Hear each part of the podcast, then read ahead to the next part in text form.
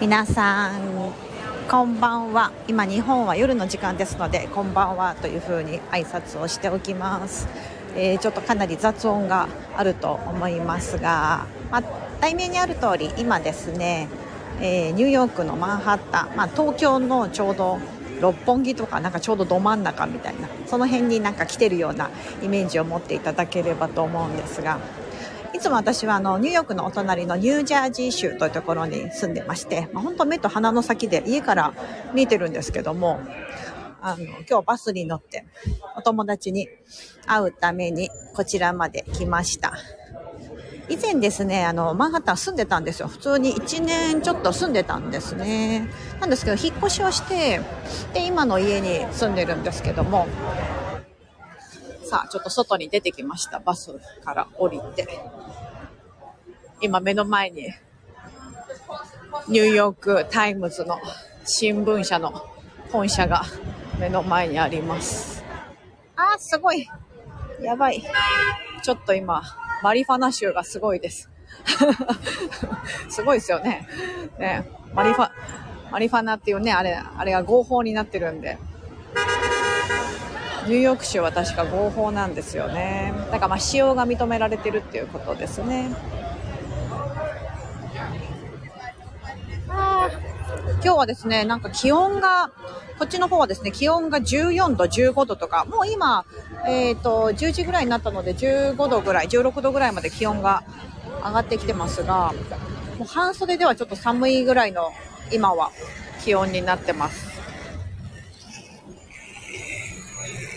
いやでもいい天気良かった。ちょっといい天気で、ちょっとあの、待ち合わせ場所に着くまで少しライブしようかなと思ってますので、あの、ニューヨークに皆さん、まあ、ニューヨークじゃなくてもいいと思うんですけど、なんかね、ここ、何がいいかというと、もういろんな人がいるんですよね、ニューヨークって。まあもちろん人種もバラバラ、見た目もバラバラ、もう喋ってる言葉もバラバラ。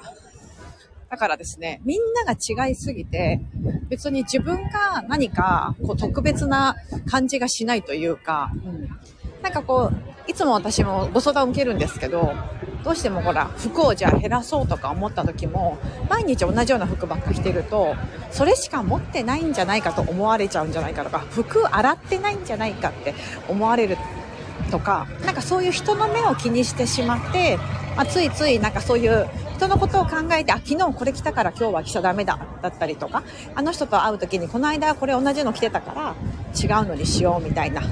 誰かの基準で、この周りの基準で自分の身なりを決めたりとか、行動を決めたりとか、っていうことが、まああるあるですよね、これって。うん、でもですね、あの、まあ、ちょっとですね、ちょっと足を運べばですね、こんな風にですね、もう誰もが違うっていう環境があって、うん、そして誰しもが別に自分のことなんて何も気にしてない、みたいな風に、状況なんですよ。まあ、でもそれは別に日本にいようとも、別にこのニューヨークにいようとも、結局一緒だじゃないですか。うん、同じ人間としては変わらないので、なんかね、そういう違いがあるからこそいいっていうのが、うん、なんか私は改めてそう感じています。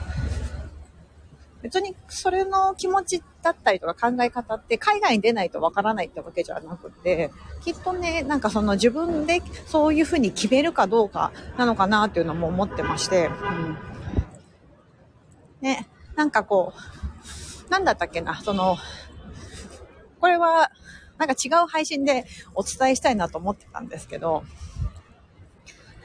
願えば叶う。しかし願わなければ一切叶わない残酷な世界みたいな。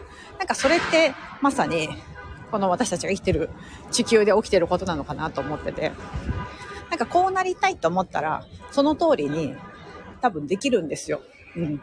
あ、もちろんあれですよ。こうなりたいと思って、うん、なりたいな、なりたいなってずっと寝てばっかじゃダメだ、ダメなんですけど、うん。白馬の王子来ないかなってずっと寝て待ってるお姫様ではダメで、白馬の王子来ないかなって思ったら、その白馬の王子がいそうなところに足を運んでみるとか、白馬の王子情報をゲットしてみるとか、ね、そういうふうに何かしらちっちゃなことでいいんで、行動に起こしてみる。ということで、現実がどんどん近づいてくる。ですけども、でも、白馬の王子が来ないかなって願わなければ、白馬の王子が隣に引っ越してきても気づかないんですよね。ね。だって自分が願ってないから。だから意外とその自分の願いみたいなところって明確にしてた方が、まあ、お得なわけですよ。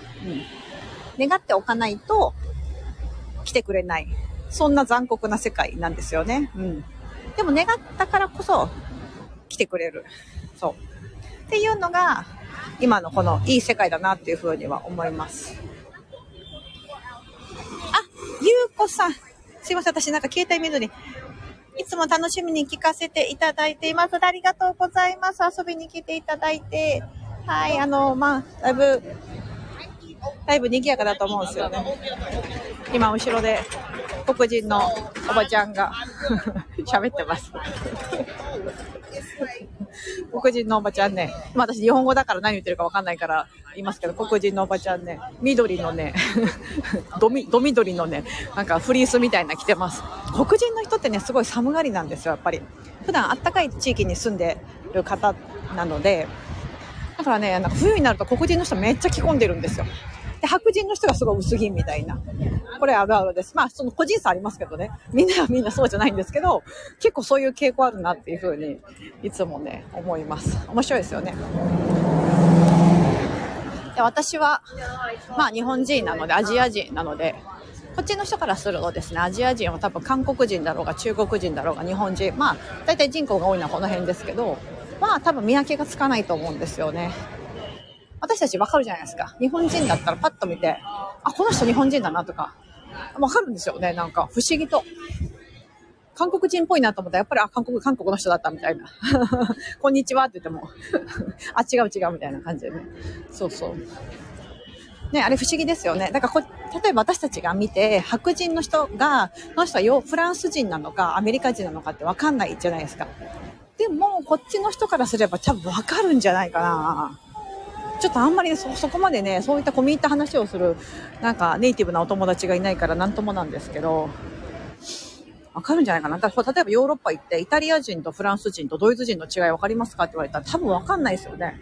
えーみたいな。ね、なんかヒゲ、ヒゲ生えてたら、ドイツ人っぽいとかなんかもうほんとそんなイメージじゃないですか。うん。でもね、多分わかるんじゃないかな。そっちのヨーロッパに住んでる人からしたら。ね。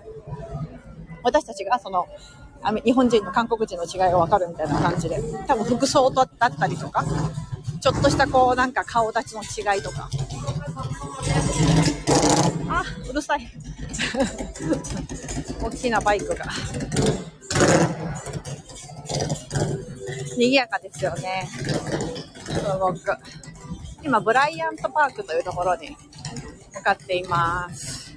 今日はですね、あの、同じニューヨーク私ニューヨークに今住んでないんですけど、ニューヨークに住んでる。稲本さやかちゃんというですね、あの、コーチをしてる、あの、ライフコーチですね、をしてる彼女がいるんですけど、その稲本さやかちゃんと会うために遊びに来てます、こっちに。よいしょ、よいしょ。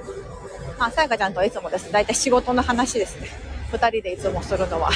お互いのビジネスの話をしたりとか、っていうなんかお友達です。なんかあんまりお互いの子育てのことあんまり言わないかな。あんまり話さないかな。うるさい。すいません。ちょうど私が今通ってるところでバイクがぐるるんとよいしょ。さあ、そんなニューヨークですが、まあ、いつまでいるかわかんないんですけどね、私自身も。うん。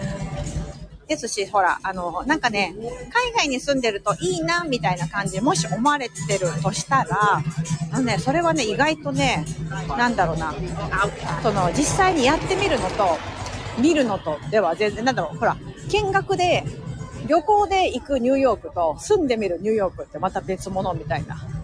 皆さんもそうじゃないですか。田舎に行くとき、日本からじゃあちょっと旅行で北海道とかの片田舎に行ったときって、わーもうすごい広大な自然でいいみたいな、春に行ってね、ああ、もうすごい素敵、北海道住みたいみたいな感じで思って、いいな、いいな、北海道は住んでる人ってその時思うんだけど、実際に住んでみたら、まあ1年を通して住んでみたら、冬になるともう極寒で寒すぎてとか、うん、雪かきが大変でとか、ね、そのいいじ、実は時期はちょっとで、で、またはほら、実は旅行ではいいけども、実際に住むとなるとスーパーめっちゃ遠くて不便とか、なんかいろんなそういうのってあるじゃないですか。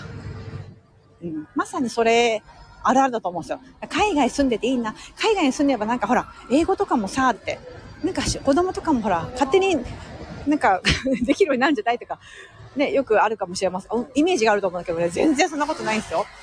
英語はやっぱ頑張った人が伸びるんですよ。だって語学だから。うん。ね、その、英語の環境をどれだけ身を置くかとか、その英語をどうやって理解しようとするかとか、自分で自ら学んでいかない限りは、やっぱり身につかない。日本語もほら、だって皆さん学校でやるじゃないですか、小学校で、あーから、あいうえおから始まって書き、あの、カタカナもやって漢字を練習してとかやるじゃないですか。うん。でもあの小学校の時の義務教育がなけなければ、ベースがなかなか自分では難しいと思うんですよね。そう。なんかそれぐらい、ね、こうそういうふうにちゃんと自分から学びに行かないと難しいんだなっていうふうには思います。あ、着きました。ブライアントパーク着きました。あ、いい天気。あ、おじさんが、おじさんじゃない、お兄さんがギター弾いてる。でもこの人チップね、チップ置いてみたいなあれ置いてないな。すごい路上パフォーマンスとかね、たくさんあるんですよね。どこにしようかな。ここの日陰の方がいいかな。もしかしたらちょっと、さやかちゃんどっか座ってるかもしれないけど、私もちょっとここに席を置いて、ここでいいかな。はい。あ、みさとさん、おはようございます。ごめんなさい。さっきから来てくれてたから、私ちょっと携帯の画面見てなかった。みさとさん、おはようございます。あ、私はね、あの、おはようだけど、みさとさん、こんばんはですよね。よいしょ。ありがとうございます。ちょっとニューヨークのマンハッタンに遊びに来ました。別に今日はたわいもない話なんですけども、まあ、さっきその違うことが実はいいっていうことだったりとか、まあ、あとは実際にその、見、目で見る、まあ、見学で見る、旅行で見る海外と住んでみる海外っていうのはまた違うことだったり、そう。まあ、実際だっているんですよ。その、実際に住んだけど、もう、あの、ほら、よくある、あるじゃないですか。その、夫の仕事の都合で、じゃあ一緒に来ましたと。でももう奥さんがもう気に病んでしまって、まあ、半年で先に奥さんだけ帰るとか、お子さんを連れて帰るとか、うん。まあ、あるあるですよね、こういうのもね。なんかみんながみんなそんな、必ずしも会うかって言ったらそういうわけでもなくて、うん。ね、でもそれもなんかそこに行った時に楽しもうとか、旅行に行った時も、なんか一個ちょっと嫌なことがあった時に、もうそこからずっと嫌な気分になると、その旅行の残りの日程ずっと嫌に嫌になるじゃないですか。なんか、さっきのギターのおじさんがなんか宣伝してる。多分あっちの方で俺はなんかやってんだよみたいなこと多分言ってんだと思います。あっちの、あっちのね、なんか、なんか今、住所言ってた。あっちのアドレ、あっちのアドレスで俺はね、パフォーマンスしてるからね、とか。そう。あ、何の話だったっけな？ごめんなさい。えっと、あそうそうそう。だから、まあ、あの、旅行の日程があったとしても、その、どういう気持ちで行くか、何を自分の中で決めていくかによって、残りの日数変わってきたりとか、いろいろしますよね。うん。みだとさんありがとうございます。ストーリーズのクイズ当たったよ。あ、さっきね、インスタグラムで、その、バスに乗りながらどこに行くでしょうとか言って、言ってたのをクイズ出してたんですよ。